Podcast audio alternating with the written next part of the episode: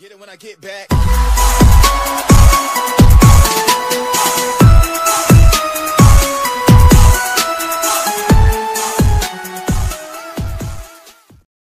Selamat datang di Mapaba. Mari pada baca.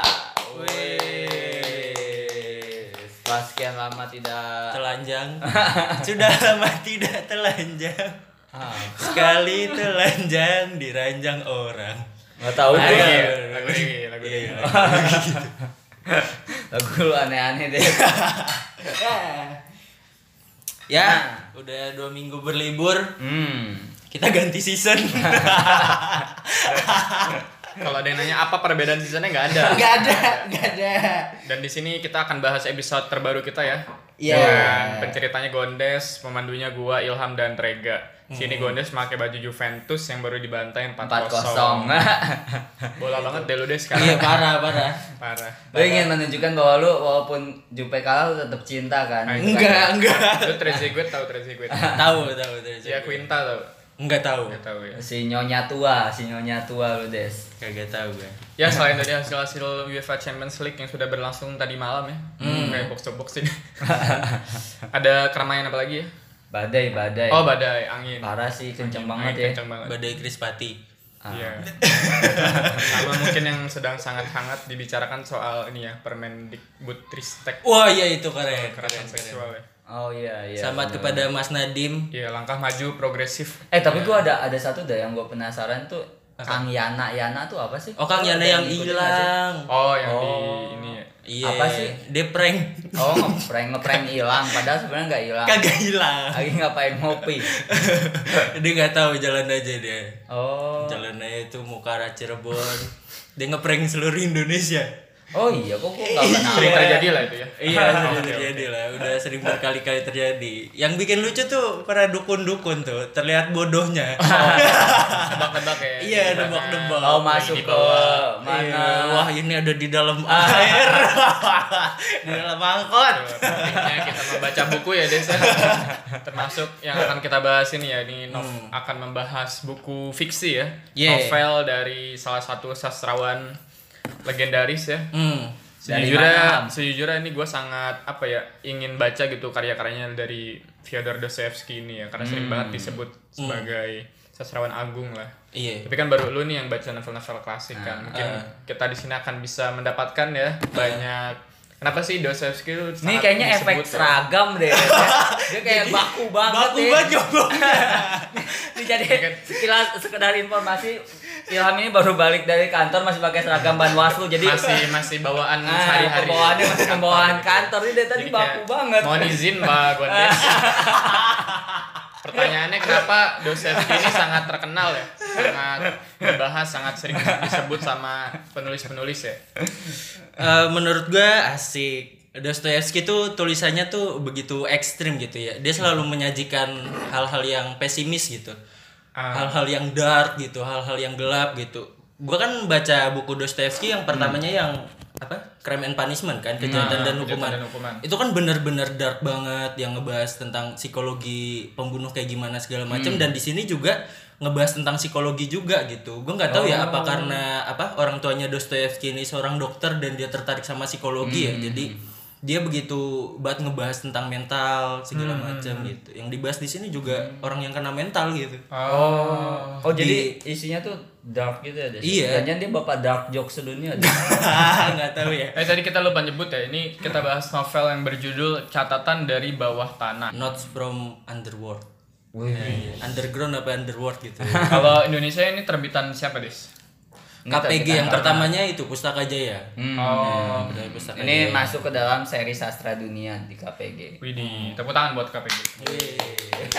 gue sama KPG selalu apa menerbitkan ya? buku-buku seri-seri klasik gitu Iya. Oh, ini lu dapat pas waktu itu kita ke sana ya? kagak gue ini punya Rega. Oh, Punya. Rega ya. Jadi diem-diem mereka tuh banyak nyolong buku ya. iya For your information. ya. Kagak ada nyolong. Ini waktu pas kita ke sono juga gue dapet. hmm. Nah ini tuh Dostoyevsky itu termasuk sastrawan Rusia ya Des ya? Iya, betul. Ya, dia tuh seangkatan sama siapa Des? Leo Tolstoy. Oh, Ya, Tolstoy. iya, Berarti Tolstoy. anak Karenina ya. Iya, anak Karenina. Jadi tuh dua toy yang berbahaya tuh di Rusia tuh. Oh, siapa tuh? Leo Tolstoy, Dostoyevsky. Widih. Iya, dua toy. Itu Pemain dari lu. Juventus ada loh yang namanya mirip-mirip ini loh. Siapa? Enggak tahu. Dejan Kulusevski kan skinya sama. Oke oke, ini kan ini ya Desa.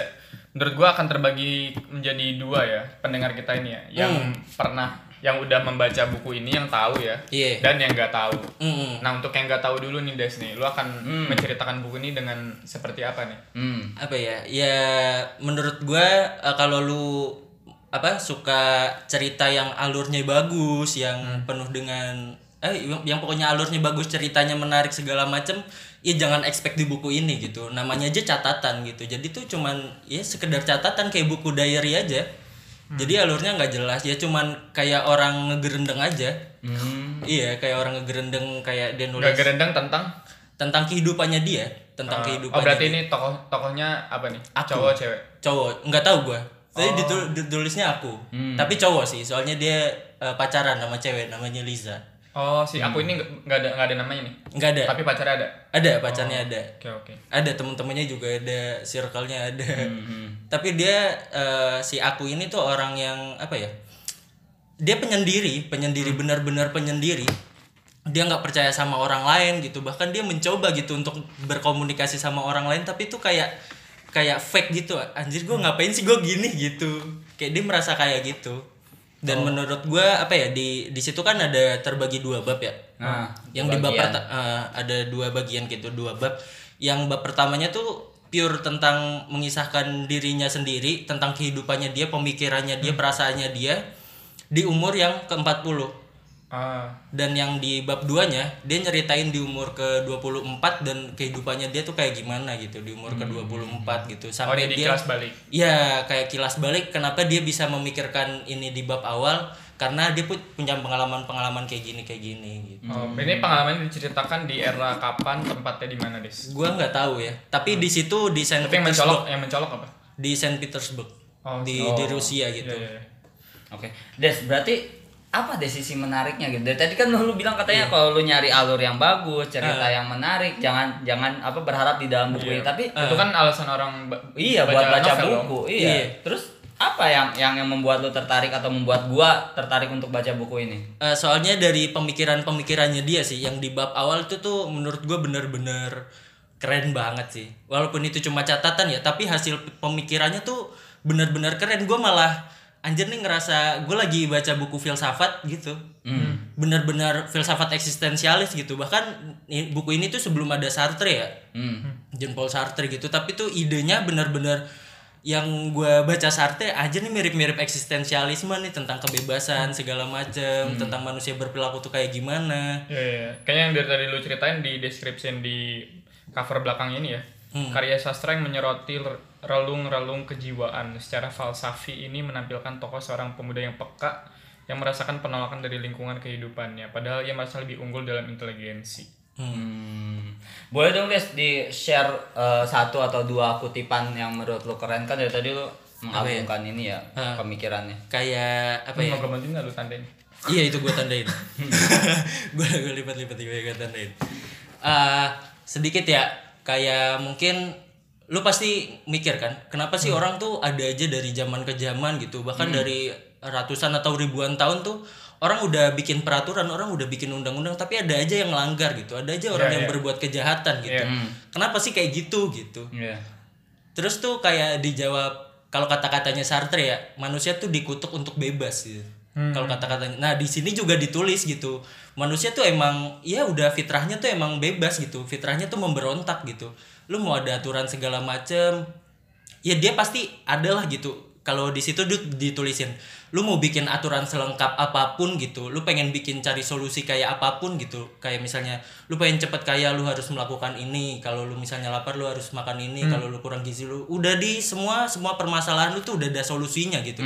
Tapi pasti ada aja orang yang melanggar itu gitu, keluar dari jalur itu, padahal udah jelas gitu, misalnya lu mau A lu harus B gitu. Tapi ada aja yang lu mau A tapi lu C gitu. Ya kayak tadi lah kayak mencari Bang Yana gitu. Iya. tapi lu mau ambil dukun kayak gitu. Oh, iya. kayak lu pengen cepet kaya tapi lu pengen ke, ke pesugihan. Iya. hal-hal yang kayak gitu tuh selalu ada gitu. Kalau di Dostoevsky bilangnya ya manusia tuh emang fitrahnya tuh bodoh gitu. Emang dia bukan manusia rasional. Hmm. ya emang goblok aja gitu Oh. kayak apa orang berperilaku tuh bukan karena ada keuntungan tapi karena dia menginginkannya anjir psikologi banget gitu Iya, iya, iya. psikologi humanis ya kayak ya gue pengen Berarti ini banyak melakukan- ngebahas soal ini ya, Des, perihal-perihal apa? Kehendak bebas ya. Iya, perihal kendak bebas gitu. Dan di situ ngebahas apa ya? Kayak manusia-manusia sekarang tuh lemah-lemah kayak gitu. Sekarang Dia- kapan nih? Era itu ya. era-era itu ya. Mungkin kayak sekarang juga gitu, kayak kayak ngelihat mungkin kita flashback gitu mahasiswa-mahasiswa zaman dulu mungkin keren-keren berani demo segala macam sekarang tuh kayak kurang gitu suaranya gitu. Tapi itu tuh dibahas di situ ngebahas apa ya? Ada teori sosiologinya juga dia ngutip sosiologi kan apa? Kalau manusia itu tuh apa sosial sosial tuh dipengaruhi dari lingkungan karena lingkungannya sekarang udah nyaman nggak kayak dulu yang barbar lu kalau makan harus berburu dulu segala macam yang keras jadi tuh mentalnya tuh mental mental keras gitu beda sama sekarang yang udah banyak kenyamanan jadinya ya udah ya kayak gini lah gitu pengaruh dari lingkungan dan zamannya kayak gitu Berarti ini yang ada di buku ini kayaknya suara-suara dari pikirannya ini ya. Dostoevsky ya. iya, Dan kayaknya akan jadi ciri khas di beberapa karyanya ya. Iya, kayaknya bakal Iya, ciri iya, khas gitu. iya. Yang apa menurut gua kontradiktif banget gitu ya. Ya yang gua kasih contoh ya, yang di Crime and Punishment misalnya. Hmm. Dia kayak melihat seorang pembunuh tuh bagaikan seorang pahlawan. Oh iya yang pernah Iya. lu ceritain ya. Iya, yang pernah diceritain. Mungkin teman-teman yang baru dengar bisa dengerin tuh yang Crime and Punishment. Gak tahu episode berapa ya. Iya, nggak tahu episode berapa. Itu kan penuh-penuh kontradiktif banget gitu. Aduh, gue lupa lagi. Intinya apa deh? Dia dia emang ini ya apa? Demotivasi ya. Ya kayak kayak demotivasi kayak gitu. Ah. Terus kayak ada manusia apa? Kenapa manusia selalu keluar dari jalurnya gitu? Terus di sini dijawab kayak manusia tuh hewan yang kreatif. Hmm. Dia selalu membuat jalan gitu. Dia nggak tahu tujuannya apa. Yang penting dia buat jalan aja gitu. Tapi gue penasaran deh sama argumen lo yang ini nyambung ya nyambung ya. Tadi kan lo bilang bahwa si Dostoevsky ini bilang manusia itu emang hakikatnya bebas ya. Hmm. Nah, terus kenapa manusia ini membuat peraturan des kalau emang hakikat dia bebas? Nah itu kan yang yang nggak diketahuin sama orang-orang ya pemikir-pemikir zaman dulu gitu. Dia pengen mengubah tatanan sosial biar jadi lebih baik gitu. Terus kenapa kayak Dostoevsky tuh nanyain kenapa lu pengen mengubah seseorang gitu yang Iya. yang sejatinya lu nggak bisa mengubah itu perubahan itu tuh datangnya dari diri lu sendiri kan Hmm. ya yang ya yang tadi atas dasar kehendak diri lu kalau lu pengen berbuat baik ya udah berbuat baik bukan atas karena aturan Hmm. Tapi gue gue ini des, gue penasaran lu setelah baca buku ini, lu mendapatkan gambaran besar nggak des tentang cita-cita dunia yang diharapkan oleh Dostoevsky? kagak sih soalnya di sini kan dia cuman kayak protes aja cuman menceritakan kayak gitu doang nggak nggak ada harapan kayak gimana Oh dia nggak nggak berharap gitu bahwa dunia nih bebas daripada peraturan, Enggak, udah enggak, selesai aja gitu kita Enggak, enggak, enggak. bebas melakukan apa saja. kagak kagak kayak gitu Kagak terus mak pesan yang ingin disampaikan dalam buku ini apa? ya udah kayak misalnya ada orang berbuat jahat ya lu jangan menjudge itu melanggar aturan ya karena dia kehendaknya dia aja nggak iya ya udah kayak gitu aja Tapi ya emang manusia bodoh aja gitu Tapi di luar daripada itu Dostoevsky menghargai sebuah peraturan nggak? kagak tahu sih Kalau di dalam buku ini ada nggak yang yang menggambarkan si aku ini melanggar aturan atau enggak enggak gimana? enggak enggak enggak Enggak. dia kayak bukan melanggar aturan hukum ya tapi melanggar Hmm. aturan sosial gitu Oh. kayak dia nongkrong gitu kayak ngejelek-jelekin temennya ngebully temennya kayak gitu. Oh dia nih ini ya berarti tipikal anti sos ansos gitu ya? iya kayak ansos gitu. Oh dan emang jenius. jenius parah. Kayak apa ya dia kan tipe pendendam ya? Nah, kayak orang yang marah atau orang yang pendendam itu tuh sebenarnya tuh dia marah sama dirinya sendiri gitu. Dan ya udah biarin aja kalau orang dendam atau orang marah biarin aja gitu dia ngibaratin kayak banteng banteng lagi ngamuk gitu. Lu nggak mana bisa. nih? Oh. banteng hitam. Selama banteng banteng. Teng teng teng teng teng. kayak banteng ngamuk gitu. Ya udah biarin aja gitu sampai dia apa nyeruduk nyeruduk tembok sampai akhirnya dia capek sendiri. Kalau dia tuh nggak bisa ngelawan tembok. Kalau dia nggak gambarin tembok itu tuh sebuah takdir gitu lu nggak bisa marah sama takdir gitu. Lu pengen kenapa sih ada orang-orang kaya ini nih gitu. Hmm, hmm. dia ngamuk segala macem ya tetap aja lu nggak bisa mengubah itu. Oh, makanya itu judulnya. apa des contoh yang paling lu gampang lah yang lu lihat? Misalnya lu abis baca buku ini nih terus lu ngelihat sehari-hari kehidupan lu misalnya di lampu merah atau di mana lu ngeliat anjir nih per- kayak yang digambarin di buku nih gitu apa ya? Kejadian- ya kejadian, kayak kejadian yang sesuatu yang yang perdukunan perdukunan itu sih menurut gue ya u- apa kayak pesugihan segala macem. Ya emang dia goblok aja gitu. Kayak ya emang manusia goblok gitu. Ya kita harus mengakui itu. Kayak ya gue gua bahkan itulah sering melakukan hal-hal bodoh gitu di dunia nyata yang gue nggak tahu itu tujuannya apa gitu. Hmm. Kayak gue gue sering tuh di lampu merah Fatmawati kan set misalnya gue udah lampu hijau pasti yang di sebelah sini kan lampu merah tuh yang di Iya. sebelahnya. Ya udah gue dada dada aja gitu kan. Kayak gak jelas gitu tapi gue seneng gitu. Banyak lah apa eh si Dostoyevsky tuh eh, nyeritain kalau misalnya lu nggak percaya kalau manusia itu bodoh gitu model eksperimen aja gitu. Ini ada orang lu kasih tempat tinggal yang nyaman lu kasih makanan segala macem pokoknya mapan dah semua keinginannya dia lu kasih gitu dia pasti bakal melakukan hal-hal bodoh gitu ya entah ngapain gitu entah karena dia udah biasa makan gitu entah makan aja dimasukin Iya. kuping gitu ya oke. kembali Tapi- ke buku des Nggak, nih. sama sama kayak orang-orang kaya lah gitu orang-orang Nah. kaya pasti tingkahnya aneh-aneh kan yang lu ngapain sih nih orang kaya aneh-aneh gitu ya kayak gitulah yang manusia emang bodoh aja gitu Ini Des, Des, gue penasaran. Eh, ini kan ini karena kita berbicara soal filsafat ya, karena ini ya buku-buku filsafat kan menurut gue masuknya ya. Heeh. Ini gue lu Dostoyevsky ini bilang orang bodoh ya. Sedangkan eh, bodoh itu kan standarnya standar siapa gitu. Maksud di di si Dostoyevsky ini standar bodohnya tuh standar bodoh. maksudnya bodoh tuh yang nggak rasional yang dia apa melakukan sesuatu bukan atas rasionalnya dia kayak gue kalau misalnya kayak gini gue bakal menguntungkan gue dapat untung ini nih gitu. Oh. nggak nggak kayak gitu ya udah emang. pertimbangan untung rugi lah ya. Heeh, sampai kayak dia ngebahas juga tuh tentang kesedihan gitu. Kayak orang-orang orang-orang yang sedih segala macem kayak gitu. Apa ya dia ngibaratinnya tuh orang sedih tuh karena dia seneng sedih gitu. Hmm. dia ngasih contohnya orang yang sakit gigi gitu. Orang yang sakit gigi gitu. Kenapa sih orang sakit gigi tuh teriak-teriak gitu? Ah uh sakit banget dah gitu Hmm. kenapa padahal hal-hal teriak itu tuh nggak bikin dia sembuh gitu tapi kenapa dia teriak-teriak gitu ya karena dia menyukai teriak-teriak dia menyukai rasa sakit itu karena rasa rasa sakit itu tuh dia memil apa mendapatkan kepuasan itu kayak teriak-teriak kayak yang hal-hal yang nggak jelas itu Oh. Ya, jadi kembali ke buku nih Des. Tadi kan udah banyak ngomongin soal makna yang tersirat ya. Hmm, hmm. Tapi kembali ke buku nih, eh, yang dominan itu di buku ini tuh tokoh-tokohnya siapa aja? Apakah cuma di dua orang itu cowok si cewek terus secara cerita tuh gimana gitu singkatnya?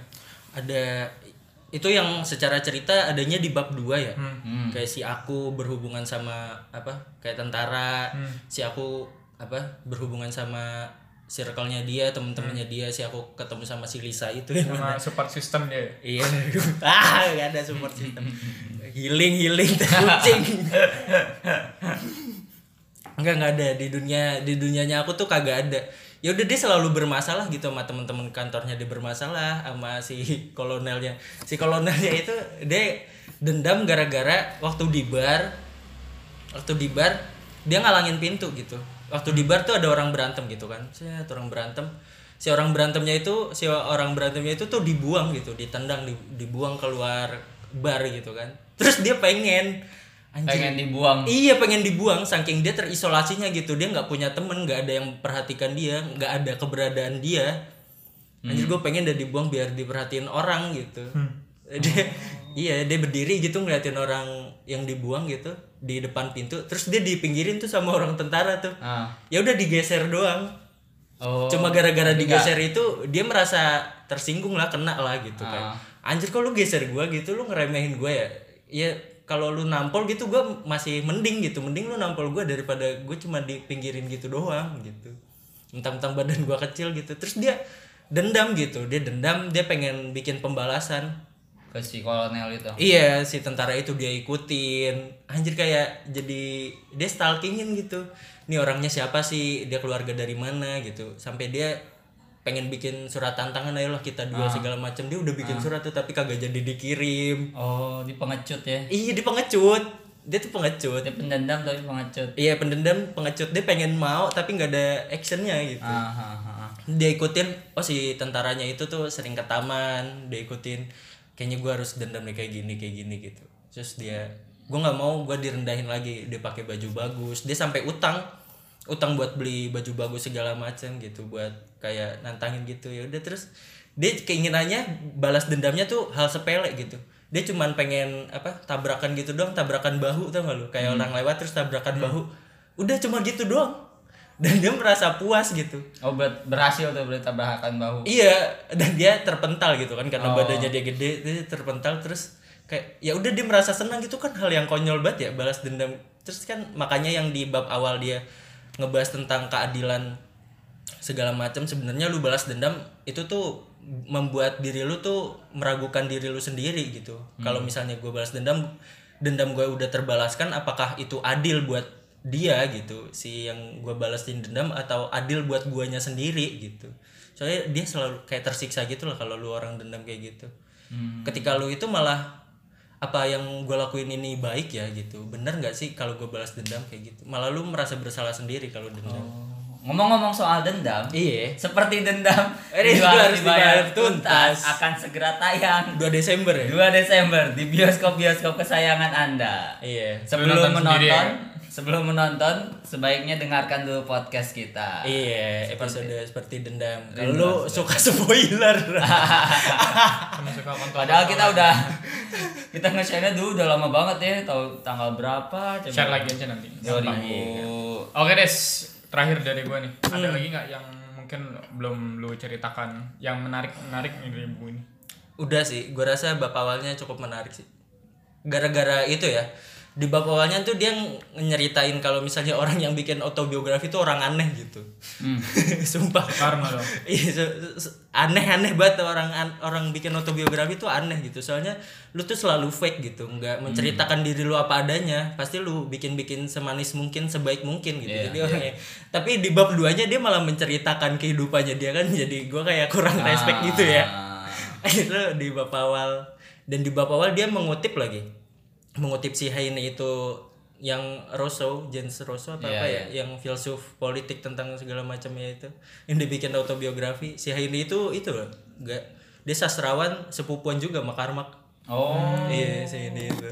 Iya, dia mengkritik itu. Hmm. orang aneh bikin autobiografi gitu. Tapi di bab 2 nya dia menceritakan kehidupannya dia. Tapi ya yang bagusnya di bab 2 nya dia itu sih jujur. Maksudnya emang gak ada kebaikannya. Ah. Emang dark banget kan kalau tipe-tipe dark ya udah dia penuh kesedihan gitu jatuh cinta sama Lisa juga aneh gitu tapi lu wajib baca. Tapi jadian sama Lisa. jadian jadian Oh. Terakhir dari gua, Des. hmm. Kenapa Dostoevsky ini bisa bikin buku kayak gini, Des? nggak tahu ya Apakah emang ini mencerminkan kehidupan dia Eh, atau kayak atau jangan-jangan emang dia memiliki kepribadian kayak gitu nyampe bisa dapat sudut pandang itu gitu. Gua rasa iya bener ya. Soalnya Dostoevsky kan apa di usia yang nggak muda lagi dia nerbitin buku. Hmm. Maksudnya dia emang lama banget gitu gua baca biografinya tuh cukup menarik gitu hampir dihukum mati tapi nggak jadi. Itu udah gue bahas lah yang di Crime and Punishment tuh. Hmm. Ya menurut gue ini ngegambarin si Dostoevsky sendiri menurut gue emang cerdas banget sih si Dostoevsky itu. Iya karena nggak mungkin loh ada penulis menurut gua agak susah ya penulis ngambil sudut pandang kayak gitu gitu. Mm-mm. Ya emang ngeluarin unek-unek aja. Hmm. kayak di situ juga dia kayak apa ya udah lu pengen dengerin terserah nggak ya udah terserah gitu kayak lu pengen cerita yang kayak gimana ya itu kemauan lu tapi gue bakal nulis kayak gini gitu Ah. kayak udah itu menjelaskan dirinya sendiri Oke aja oke. Oke. Sebagai penutup Des, seperti biasa, Mm-mm. rating dan why we must read this book. In English dong, in English. Eh, nggak bisa gua. Gua 8 per 10 sih. Eh, cukup berat ya. Bukunya tipis tapi cukup berat di awal-awal gitu. Tapi eh, bagus kalau misalnya lu suka sama filsafat gitu suka buku-buku yang tentang pemikiran segala macam apalagi ya yang hal-hal ini gue bahkan sendiri belum pernah baca buku satupun tentang self improvement tapi gue lebih tertarik bahas yang kayak gini gitu kontra self improvement kayak gitu Oh, kan. mahasiswa banget loh ya. ah iya Ah. kayak gitu lah ya Kacau. apalagi nih buku klasik kan lu pasti dapat wawasan banyak Tapi lah. mahasiswa mana dulu? filsafat banyak lah daging lah menurut gue lu bakal dapat eh, apa pemikiran-pemikiran baru dari dagingnya Dostoyevsky daging ayam pas sapi des daging babi kebetulan harom harom Ber- berat daging. Jadi apa nih? Oke, sekian episode terbaru kita kali ini yang ngebahas salah satu karya dari sastrawan besar Rusia ya, Fyodor Dostoevsky. makasih sudah Yang sudah mendengarkan mendengarkan di menit 25 ini. ya Iya. selamat mendengarkan Selamat membaca.